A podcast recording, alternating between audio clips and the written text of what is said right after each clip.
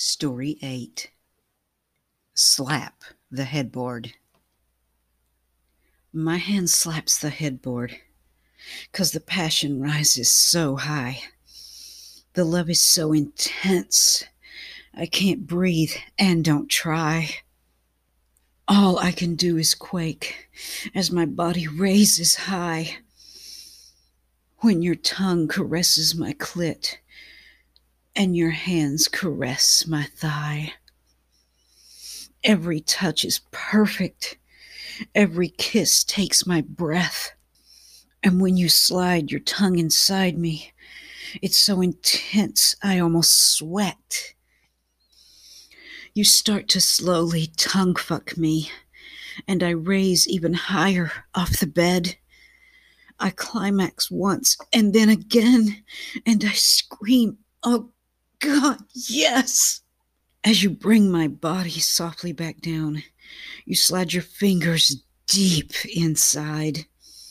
And you know you found the perfect spot when I arch my back and sigh. You slide your fingers slow and gentle in and out of me. The cum runs from my body down your hand and on the sheets.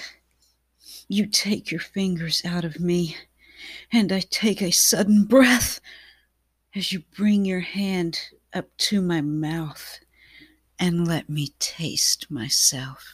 Then you put your fingers back inside and bring your tongue back to my clit.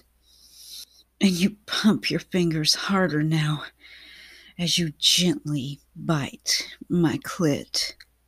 I shake and shiver from head to toe as the passion grows more intense.